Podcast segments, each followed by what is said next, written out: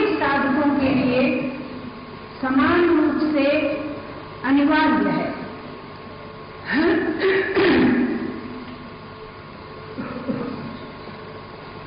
हरि आश्रय और विश्राम ये दोनों ही उपाय किसी किसी विशेष संप्रदाय के लिए मज़हब मत पंथ के लिए ऐसा नहीं है जितने भी साधक हैं जिनको की अविनाशी जीवन की मांग है ये सबके लिए समान रूप से उपयोगी उपाय हैं और वस्तुतः बात तो ऐसी ही है कि जहाँ थोड़ा भी श्रम है स्थूल अथवा सूक्ष्म ऐसा भी हो जहाँ थोड़ा भी श्रम है तो श्रम के रहते हुए शरीरों से असंग होना संभव नहीं शरीरों से असंग हुए बिना शरीरों से तादात्म टूटना संभव नहीं जहाँ थोड़ा भी श्रम है वहाँ अशरीरी जीवन में प्रवेश पाना संभव नहीं तो श्रम करो, विश्राम पाने के लिए, और विश्राम का संपादन होगा तो वास्तविक जीवन मिलेगा। ऐसा एक क्रम बना। अब ये हिंदुओं के लिए अनिवार्य है कि गैर हिंदुओं के लिए अनिवार्य है कि किसी विशेष मत पंथ के लिए ऐसी बात है ही नहीं। शरीर विज्ञान, मनोविज्ञान और और दार्शनिक सत्य तथा आस्तिकता का सत्य मानव मात्र के लिए समान रूप से लागू होता है। ऐसा नहीं हो सकता कि जो जो अपने को सनातन धर्म के मानने वाले करते हैं, उनको, उनके लिए विश्राम अपेक्षित है। और जो लोग अपने को आर्य समाजी करते हैं, उनका विकास बिना विश्राम के हो जाए, ऐसा नहीं हो सकता। शब्दों का प्रयोग चाहे जैसे भी किया जाए और इस बात का प्रकाशन चाहे जिस, जिस शैली में किया जाए लेकिन साधकों के साधना मुक्त जीवन का यह एक ऐसा अपरिहार्य तत्व है कि जिसको छोड़ करके कोई भी और अशरीरी जीवन में प्रवेश नहीं कर सकता। एक बात हो गई अब दूसरी बात इस ढंग से सोचिए कि वह विश्राम आपको अपनी इस वर्तमान दशा में आवश्यक मालूम होता है कि नहीं? जी, होता है। परिश्रम करके हम सब लोग थकित तो होते हैं। मन में किसी प्रकार की समस्या खड़ी हो जाए और उसका समाधान नहीं सूझे तो हम लोग थकते हैं। इच्छाओं की उत्पत्ति हो गई और पूर्ति के इंतज़ाम में लग गए और विधि के विधान से संकल्प पूरा हो गया तो उसके सुख भोग में आदमी थकता है। अब ये सब साइकोलॉजी है। बहुत ही स्थूल स्तर की बात है। तो संकल्प पूर्ति के सुख में भी थकता है। सुखभोग की प्रवृत्ति मनुष्य में शक्तिहीनता लाती है, यह है वैज्ञानिक सत्य है। किसी प्रकार के सुखभोग की प्रवृत्ति, ऐसे जैसे गाना अच्छा लगता हो, नाचना अच्छा अच्छा लगता हो, किसी विशेष प्रकार का भोजन बड़ा स्वादिष्ट लगता हो, किसी विशेष स्थान में घूमना, घामना, खेलना बड़ा अच्छा लगता हो तो, तो इन सब बातों को लगातार करते जाओ तो ताकत बढ़ेगी कि, कि थकान आएगी? थकान आएगी। तो बिल्कुल सच्ची बात है इसके लिए ग्रंथ की ग्रंथ का प्रमाण खोजने की ज़रूरत नहीं है और किसी से समर्थन लेने की ज़रूरत नहीं है। यह सब हमारे आपके जीवन की अपनी जानी हुई बात है कि किसी प्रकार प्रवृत्ति में लग जाओ तो शक्तिहीनता आती है। तो भोग प्रवृत्ति सुखद लगती है। और उसके परिणाम में जब शक्तिहीनता आती है, तब बुरा लगता है तो अच्छा नहीं लगता। तो ये जानी हुई बात हो गई कि भोग प्रवृत्ति में शक्तिहीनता है। और मनुष्य को शक्तिहीनता पसंद नहीं है। इसलिए जो अपने को साधक करता है और जिसको पूर्ण विश्राम चाहिए, परम शांति चाहिए तो उसका पहला ही कदम होगा कि वो अपने को किसी प्रकार की भोग प्रवृत्ति के द्वारा शक्तिहीन न बनावे। तो एक बात ये हो गई। अब दूसरी तरफ़ से सोचो वो क्या है कि भोग प्रवृत्ति की ओर से हम लोगों ने अपने को संयत कर लिया थोड़ा नियमन कर लिया कि नहीं नहीं शारीरिक स्वास्थ्य के लिए जो आवश्यक है स्वास्थ्यकर पदार्थ है और कम से कम अल्प से अल्प मात्रा में जितना ज़रूरी है उतना ही लेंगे स्वाद के सुख के लिए भोजन के पीछे नहीं पड़ेंगे। नियमन कर लिया आपने अपने ऊपर। तो उस हानि से बच गए। मन बहलाव के फेर में पड़ करके शक्तिहीन नहीं बनेंगे, थकान नहीं आने देंगे। तो उससे बच गए आप। बहुत छोटी छोटी बातों में साधक भाई बहनों को इस बात पर दृष्टि रखनी चाहिए कि किसी तरह से भोग प्रवृत्ति में शक्तियों का ह्रास न हो तो उसमें से जब जब शक्ति बची रहेगी, तब उससे आपका बड़ा उपकार होगा। क्या उपकार होगा? कि जब भोग में से शक्ति बच जाएगी तो कर्तव्य पालन में लग जाएगी। और कर्तव्य पालन में लग जाएगी तो आप वीतराग पुरुष होने के अधिकारी हो जाएँगे। सुख के फेर में पड़ा हुआ व्यक्ति कर्तव्यनिष्ठ नहीं होता है। और कर्तव्यनिष्ठ हुए बिना वीतराग होने की सामर्थ्य नहीं आती है। और वो सामर्थ्य नहीं आई तो आगे फिर बढ़ना संभव ही नहीं है। तो मानव सेवा संघ की चर्चा में सिद्ध जीवन की चर्चा बहुत कम है, क्योंकि महाराज जी ने उसको चर्चा का विषय माना नहीं। वो तो अनुभव करने का विषय हो गया। और हमारी आपकी जो वर्तमान दशा है, जहाँ से हमें कदम उठाना है, जहाँ से हमें आगे बढ़ना है, वहाँ से चर्चा आरंभ होती है। तो पहली बात हो गई कि भोग प्रवृत्ति के द्वारा अपने को शक्तिहीन नहीं बनाना है तो संयमित कर लो नियमित कर लो, बच जाओ उससे तब फिर हम उसके आगे हम लोग बढ़ सकेंगे। और वो क्या है कि सुख भोग की प्रवृत्ति का जो थकान है, वो तो स्थूल स्तर पर होता है शरीरों के, और उसको आसानी से मिटाया भी जा सकता है। लेकिन सुख भोग का लालच जो अति सूक्ष्म है भीतर तो उसको भी निकाल देना चाहिए। क्योंकि वो रहेगा तो उसके भार से फिर वृत्तियों को एक केंद्र पर केंद्रित करना संभव नहीं होगा जीवनी शक्ति की कितनी धाराएँ बन जाती हैं, विविध रूपों में बंट करके अलग अलग केंद्रों से जाकर के वृत्ति जुट जाती है और धीरे धीरे धीरे धीरे करके शक्तियों का ह्रास हो जाता है।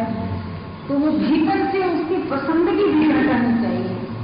भीतर से उसकी पसंदगी भी हटा दी गई। तब क्या करेंगे तो क्या भूख लगने पर खाएँगे नहीं? कि नींद आने पर सोएँगे नहीं? ऐसा नहीं है। उसका अर्थ ये होता है कि इस इस प्रवृत्ति को तुम जीवन मत मानो। इसकी चाह अपने भीतर मत रखो। उसके भोग को जीवन मत मानो। तो शारीरिक स्वास्थ्य की दृष्टि से अगर कोई हितकर और और स्वास्थ्यकर वस्तु खाने के लिए लिया जाए तो मुँह में विश्वास थोड़ी लगेगा। सो नहीं होगा। लेकिन उसमें उसको जीवन बुद्धि से मत स्वीकार करो।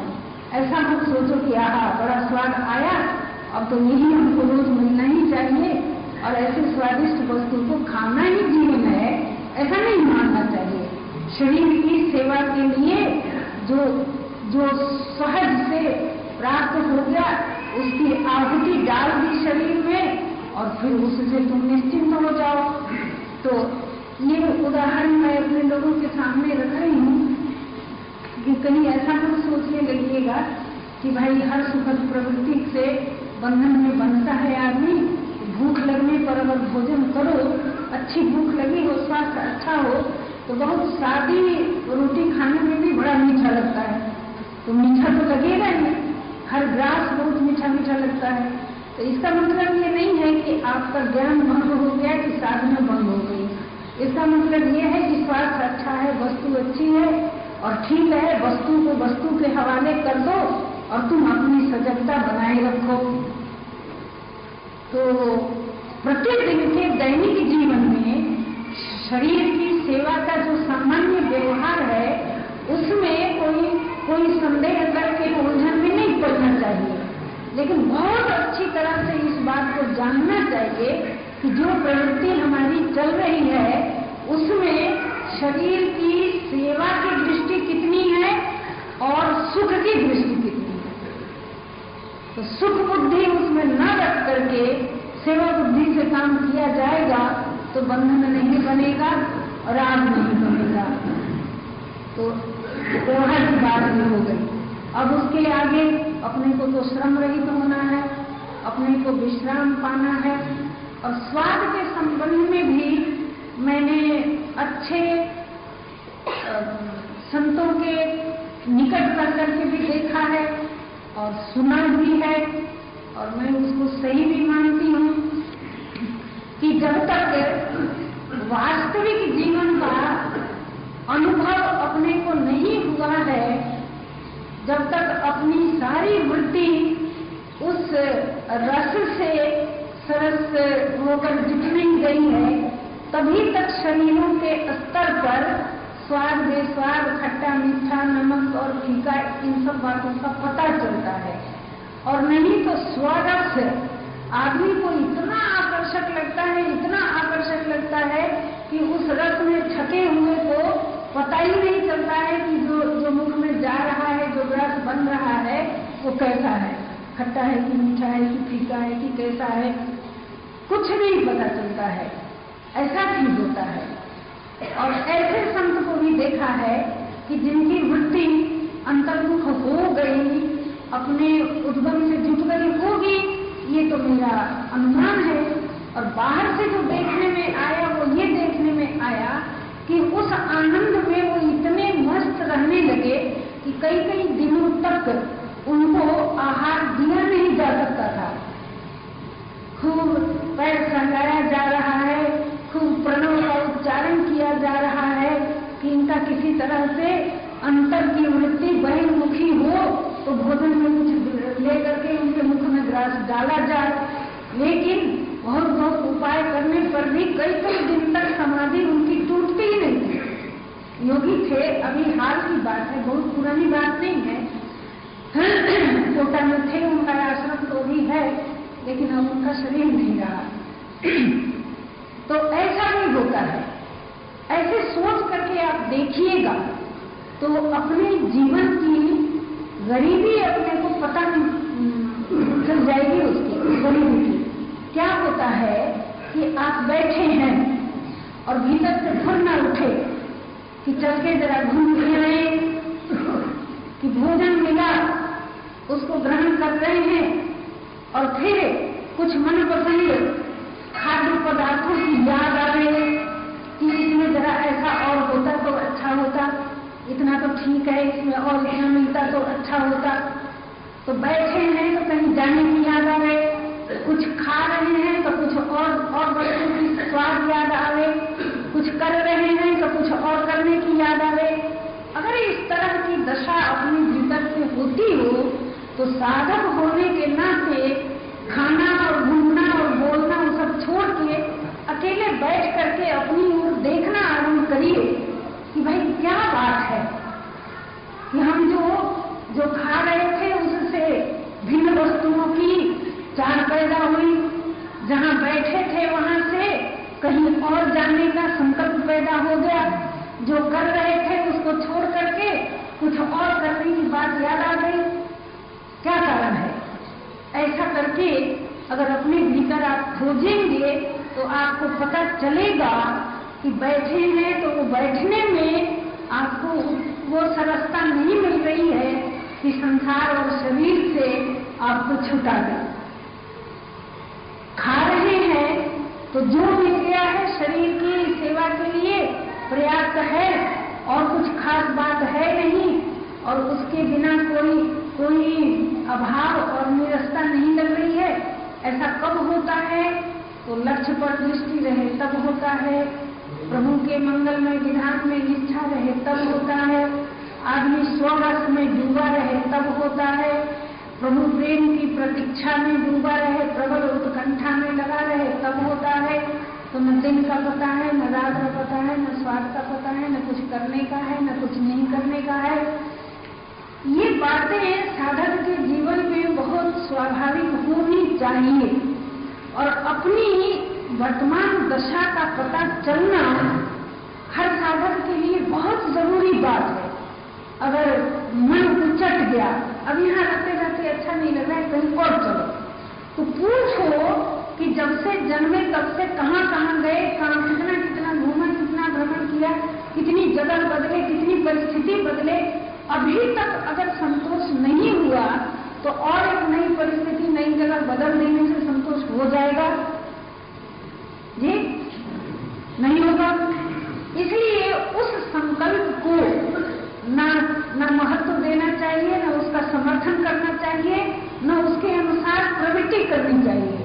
खोज करनी चाहिए अपनी कि भाई विश्राम जहाँ मिल सकता है, वह तो अपने भीतर ही है।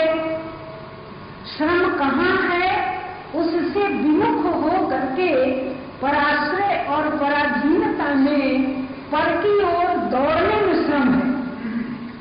और स्व की ओर सन्मुख होने में विश्राम है। उससे विमुख होने में श्रम है और अभाव है। तो ऐसे अपनी दशा को देख देख करके अपने को समझाते चले जाओ तो अशांत होने के कारण सब मिटते चले जाएँगे। खास बात होती है। अब अपनी दशा क्या है? तो अगर कोई संकल्प उठा और वो अशुभ नहीं है, किसी का नुकसान पहुँचाने वाला नहीं है, और उसकी पूर्ति की परिस्थिति है। तो संकल्प निवृत्ति की शांति और विश्राम पर दृष्टि नहीं जाती। अगर संकल्प पूर्ति की संभावना है तो संकल्प पूर्ति के सुख पर दृष्टि चली जाती है। करना क्या चाहिए? कि संकल्प निवृत्ति पर दृष्टि रखनी चाहिए। जहाँ की अपने को विश्राम मिलेगा विश्राम में जीवन है। तो इस बात पर ध्यान रखना चाहिए। और फिर सबसे बड़ी बात जो मुझे लगती है, बचपन से खटकती रहती थी पहले भी, लेकिन उसको मिटाने का कोई उपाय नहीं मालूम था। क्या होता है कि, कि अनुकूल परिस्थितियों में भी हर व्यक्ति के भीतर एक अभाव खटकता रहता है। तो सामर्थ्यवान क्या करते हैं? जिनके पास पैसे हैं और जिनके पास शरीर में बल है और जिनकी परिस्थितियाँ अनुकूल हैं तो वे लोग क्या करते हैं कि संकल्प भीतर भीतर से जब अभाव लगता है तो बाहर बाहर से मन बहलाव का प्रोग्राम बनाते रहते हैं। और बड़ी व्यस्तता मैंने देखी है। बड़ा बड़ा उपाय करते रहते हैं, बहुत जो जो की तैयारियाँ होती रहती हैं। अब यहाँ जाएँगे, अब वहाँ जाएँगे, अब ऐसा करेंगे वैसा करेंगे। तो भीतर भीतर हमको इतना दुख लगता है। मैं कहती हूँ, हाय रे मनुष्य, तुझे तुझे जो चाहिए, वो अपने भीतर है और उस पर दृष्टि न रखने के कारण कहाँ कहाँ ज़िंदगी को खतरे में डाल करके भी आदमी मन बहलाव करता फिरता है। तो तो जो जो रस स्वरूप है, जो जीवन स्वरूप है, उससे विमुख रहने के कारण से व्यक्ति के भीतर रह रह करके अभाव सताता है। और जब जब अभाव सताता है तो प्रतिकूल परिस्थिति में पड़ा हुआ व्यक्ति झक मारता है और रोता है। और अनुकूल परिस्थिति में पड़ा हुआ व्यक्ति विपरीत दिशा में दौड़ता है। आज तक की ज़िंदगी हम लोगों की जो बीती है, उसमें आप सचमुच बताइएगा कि सुखद घड़ियों को देखा है कि नहीं? जी? देखा है। तो सुखद घड़ियों को देखने के बाद भी अब मैं सब प्रकार से पूर्ण हूँ। कृत्य हो गया, कुछ नहीं चाहिए। ऐसा लगता है क्या? नहीं लगता है। बड़ी दयनीय दशा होती है।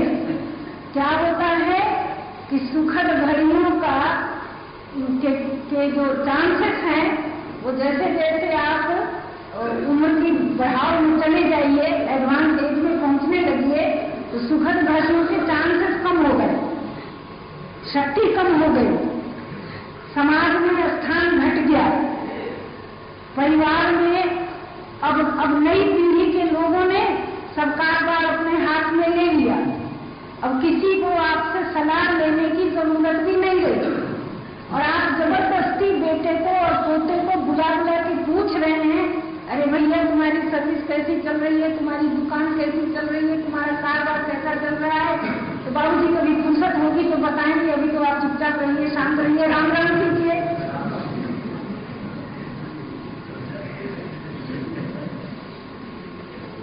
बाबू जी अब आपको क्या करना है अब राम राम कीजिए माता जी अब आपसे कुछ काम होता नहीं है अब आप बैठिए माला जपिए भगवान का नाम लीजिए अब हम लोगों को हमारे ढंग से काम करने दीजिए हाय मनुष्य कितना गरीब हो गया पचास बरस का था तो कुछ ज़िंदगी मालूम होती थी साठ बरस का हुआ तो उससे कम हो गया सत्तर अस्सी बरस का हो गया तो बस ज़िंदगी कुछ रही ही नहीं तो धरती पर जो मैंने धरती माता को इतना भार दिया कि उन्होंने अस्सी वर्ष तक मेरे भार को अपने पर संभाला तो उसका प्रतिदान क्या दिया मैंने? कुछ नहीं। नादान इतने छोटे से नन्हे से नंद धर्म इस धरती पर गिरे थे, और अब फिर इस धरती पर उसी असहाय अवस्था में गिर करके प्राण त्यागने के लिए, तैयार हैं हम लोग। बात है, सोचो तो। मनुष्य के जीवन का फल क्या निकला? तो कुछ नहीं निकला। इसलिए आपके भीतर जब अभाव लगे तो सावधान होइए मुझको तो बड़ी मदद मिली। जब भीतर से सुनापन लगे तो मैं परमात्मा की आलोचना करने लग जाऊँ। सबसे पूछती रहूँ पूछती रहूँ। ऐसे करते करते संत के पास पहुँच गई, जिन्होंने हर प्रकार से मेरे सब संदेहों का निवारण कर दिया। तो मनुष्य के भीतर जो जो अभाव सताता है, वो न विधान का दोष है, न परमात्मा का दोष है। और वो कोई अस्थाई बीमारी भी नहीं है कि जिसका नाश हो। वो तो इस बात को याद दिलाने के लिए है कि सचमुच जो तुम्हारा स्वरूप है उससे तुम बिछुड़ गए हो। सचमुच जो तुम्हारा अपना प्रीतम है उससे तुम बिछड़ गए हो। सचमुच जो तुम जिस रस के अधिकारी हो उससे तुम विमुख हो गए हो। तो, तो हम अपने आ, अपने स्वरूप से विमुख हो गए हैं। इस बात को याद दिलाने के लिए वो अभाव सताता है भीतर भीतर कमी महसूस होती है। फिर अब करें क्या? तो भीतर से जब अभाव लगे तो बाहर से मन बदलाव की चेष्टा मत कीजिए। ये एक खास बात है। इससे मदद मिलेगी। अब साइकोलॉजिस्ट होने के नाते अगर अगर पूछा जाए तो तो साइकोलॉजी तो पूरी ज़िंदगी की कथा बता ही नहीं सकती। ऊपरी ऊपरी बातों को थोड़ा बहुत परिचय मिलता है। तो वो कहेंगे कि, अरे नहीं नहीं, ऐसा मत करो भाई। नीरसता नीरसता में ज़िंदगी बिताओगे तो मानसिक विकृति पैदा हो जाएगी। इसलिए मन को प्रसन्न करने का कुछ कुछ इंतज़ाम रखो। छात्रावास में मैं रहती थी, जिस कमरे में रहती थी, वो कमरे, कमरों की दीवारें ऐसी ही सुनी रहती थी। तो कोई कोई सखी सहेली, हमारी शिक्षिका भीतर भीतर आए कमरे में कभी तो कहीं कैसा सुना सुना कमरा रखती हो तो?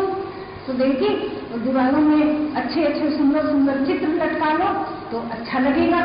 सुना सुना कमरा रखती हो, चित्र भी नहीं लटकाती हो। ध्यान नहीं देती थी मैं, उनको कुछ उत्तर नहीं देती थी। जब वो लोग चली जाए तो मैं अकेले सुने कमरे में बंद करके बैठती। तो मैं कहती कि अच्छा तो उस कण चाट करके प्यास बुझा लोगी। दीवारों में चित्र लटका करके चित्र को सरस कर लोगी। तो उत्तर मिलता नहीं। तो नहीं तो नहीं लटकाएँगे।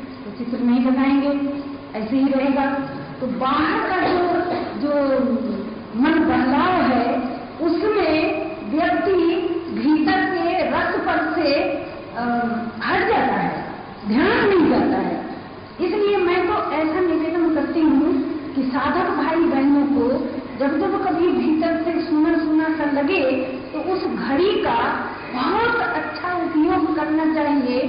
अपने में खूब जागृति और चेतना लानी चाहिए कि अरे भाई, ये निरस्ता तो मुझे रस स्वरूप मेरे परम प्रेमास्पद प्रभु की याद दिला रही है। तो अगर अगर मूल बात पर दृष्टि चली गई तो बाहर की दौड़ धूप खत्म हो जाएगी, प्रवृत्ति का संकल्प नहीं रह जाएगा तो आपको शांति मिलेगी, विश्राम मिलेगा। और अगर मन बहलाव पर दृष्टि चली गई तो शांत रह पाएँगे कि प्रवृत्ति में डूब जाएँगे। जी? बिना प्रवृत्ति के तो मन बहलाव तो होगा नहीं। पिक्चर देखने चलो, कि बगीचे में घूमने चलो, कि चाट खाने चलो, कि होटल के चक्कर लगाओ। तो बिना प्रवृत्ति के मन बहलाव तो हो ही नहीं सकता है। तो गाना गाओ, कि नाचो, कि कथा कहानी कहो, कि पत्ते खेलो, कि क्या करो, कि क्या करो। कहाँ से कहाँ चला जाता है आदमी आनंद स्वरूप। जो उसके भीतर ही विद्यमान है उससे बिछुड़ करके कहाँ से कहाँ पहुँच जाता है आदमी? मन बदलाव के फेर में जो करना चाहिए सो भी करे, जो नहीं करना चाहिए सो भी करे, और उसके दुष्परिणामों में फंस करके अधिक अधिक दुख खरीदे। तो साधक वर्ग को ऐसा नहीं करना चाहिए।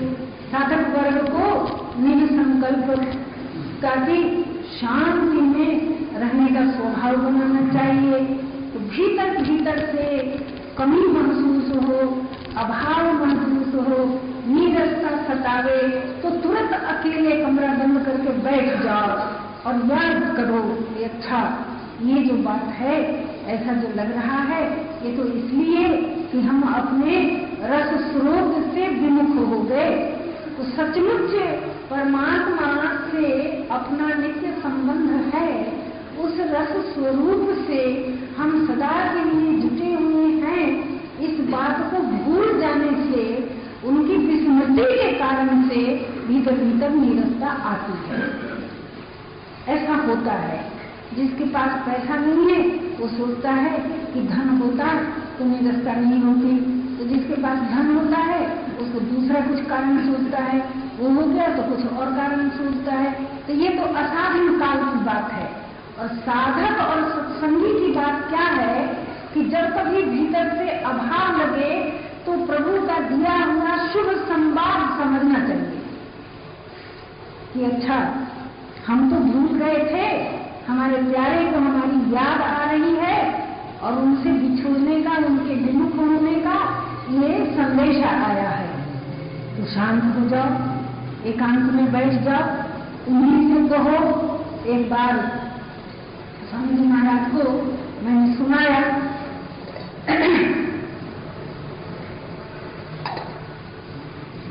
बहुत दुखद दशा थी। दशा ऐसी थी कि इस दृश्य जगत में जीवन को सरस बनाने के लायक कोई आधार मुझको दिखाई नहीं देता था सब सब सब निशान दिखाई देता था। तो इधर कोई सहारा है नहीं। और और जो असली बात है, उसका पता नहीं। मुझको मालूम भी नहीं था कि असली बात क्या है जीवन के लिए। तो असली बात जो है, जो जो अपना अपना आधार जीवन का है, जो अपना उद्गम है, जो अपना परम हितैषी परम आत्मीय हित चिंतक है, वो वो अनंत करुणावान है, इन बातों का कुछ पता भी नहीं था। और जो दिखाई दे रहा था, उसमें कहीं कुछ साग लगे ही नहीं। तो भीतर से बहुत सुना सुना लगे। कि क्या करें, कैसे करें? और क्रोध आवे तो परमात्मा के विधान पर कैसी सृष्टि बनाई, कैसे क्या किया। कुछ गड़बड़ कहीं है, नहीं तो हमको खुशी क्यों नहीं होती? अच्छा क्यों नहीं लगता तो गड़बड़ अपने में था, उसको मालूम ही नहीं है। तो जिसने हमको बनाया, उसने कुछ गड़बड़ किया है, ऐसा लगता स्वामी जी महाराज के पास जब हम आए और उनको बताया तो धीरे धीरे धीरे धीरे करके उन्होंने हमारी सब शंकाओं को मिटाया और उसके बाद परमात्मा का परिचय दिलाया और बहुत प्रकार की आशाजनक आश्वासन की बातें बताई। उन्होंने कहा, ठीक है तो वहाँ भी वो अपनी ही ज़बरदस्ती, जैसे जैसे दुनिया में सारी आपत्ति विपत्ति से लड़के संघर्ष करके, उनसे टक्कर लेकर, अपने को पार करने को सोचा था, ऐसे उधर भी सोचो कि अच्छा ठीक है स्वामी महाराज कहते हैं तो ऐसा करो तो ऐसा करने चलो तो भीतर में इतनी दुर्बलता, अपने अंदर में ऐसा घना अंधकार हृदय की शुष्कता में रस का कहीं नाम नहीं। तो आप क्या करें? एक एक स्वाभिमानी बनावट तो उनको देना है। प्रेम का भाव उनके प्रति अर्पित करना है। और सारे जीवन में खोज ढूंढ करके देख लो। तो कहीं भी इतना स्थान भाव का पता चले, न रस का पता चले। तो हमने कहा कि अब ये चांस भी गया, अब क्या करें? तो स्वामी महाराज से मैंने बैठ करके बहुत बढ़िया से अच्छा ललित साहित्यिक भाषा में सब सुनाया। मैंने कहा, महाराज, पता नहीं कब से क्या हो गया। खाल सजाकर देव मंदिर के द्वार पर खड़ी हूँ मैं। कृष्णा की अग्नि से अर्घ के पात्र में जल सूख गया स्वामी महाराज। क्या लेकर अंदर जाऊँ? पुष्प की पंखुड़ियाँ मुरझा गई महाराज। कुछ बचा नहीं। उनको क्या देने के लिए अंदर जाऊँ? अंतर्दृष्टि रखने वाले संत मेरी व्यथा को समझ गए। मेरी पीड़ा उनके भीतर समा गई। कहने लगे, कोई बात नहीं। कह दो। उन्हीं से कह दो। तुम्हारी पूजा की अभिलाषा तो है। परंतु हे परम उदार, मेरे पास सामग्री नहीं।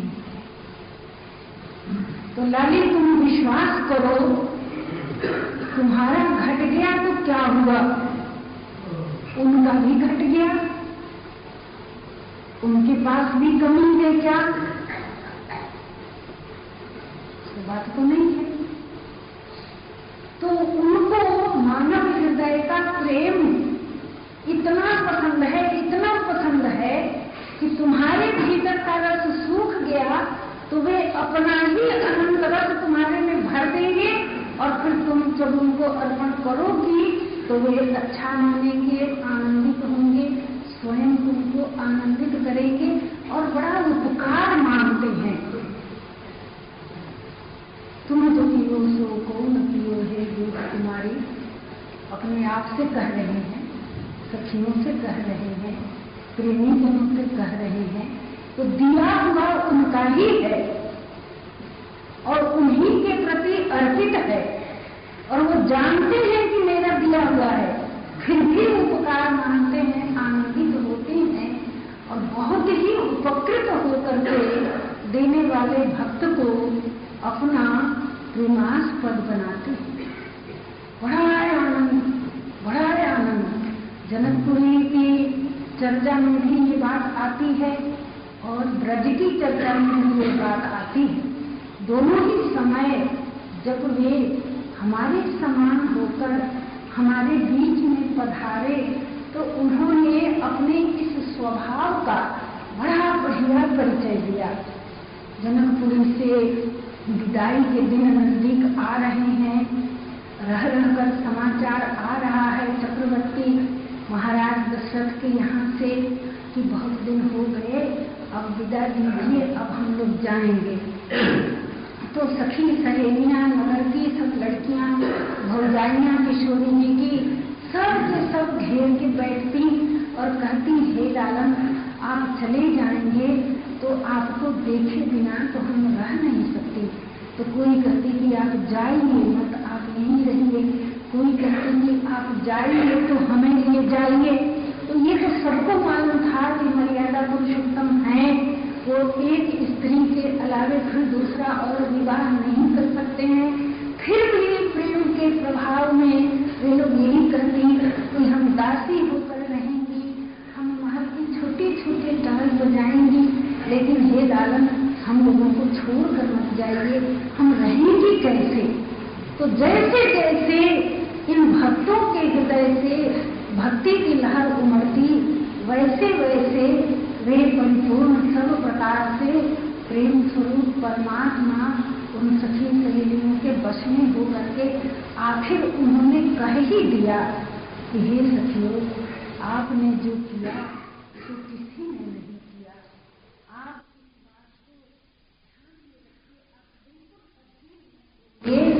कि मैं सदा ही आपका हूँ और ये बिल्कुल सच्ची बात है कि आप मैं आप आपसे मैं विलग नहीं होगा और मैंने ऐसा सुना है कि उन्होंने वचन दिया और जिन जिन ने उस भाव से उस वचन को ग्रहण किया उन्होंने कभी नहीं ऐसा पाया कि, कि जनक लड़ी और रघुनंदन जी हमारे बीच में नहीं है कहाँ न कहाँ वाटिका में और बिहार में जगह जगह पर उनके दर्शन होते रहते और उनको ऐसा ही लगता कि मैंने रघुवर जी से कहा था कि हमें छोड़कर मत जाना तो उन्होंने अपना वचन निभाया और नहीं गए तो आपने जो किया तो किसी ने नहीं किया बहुत उपकार माना बहुत उपकार माना प्रेमी जनों के प्रेम की बड़ी कृतज्ञता मानी। ऐसी ही चर्चा आपने ब्रज के संबंध में भी सुना होगा। सखियों और सखाओं के प्रेम से विमोह हो गए हैं। तो यहाँ तो सभ्यता की भाषा नहीं थी, सुसंस्कृत बात थी नहीं। बेचारे गाँव के रहने वाले गोल बनाने वाले ग्वाल बाल तो पकड़ पकड़ के हिला रहे हैं। दादा तेरे संग छेड़ना दादा तेरे संग गो चराना दादा तेरे संग करेलू कितना अच्छा लगता है कितना अच्छा लगता है। दादा तो हम लोगों को छोड़कर जाएगा तो नहीं। दादा हम लोगों को छोड़कर कभी हटेगा तो नहीं। तो करते करते उनके प्रेम से विभोर होकर के बदल ले लिया। नहीं लगेगा नहीं मैंने ऐसा सुना है कि, कि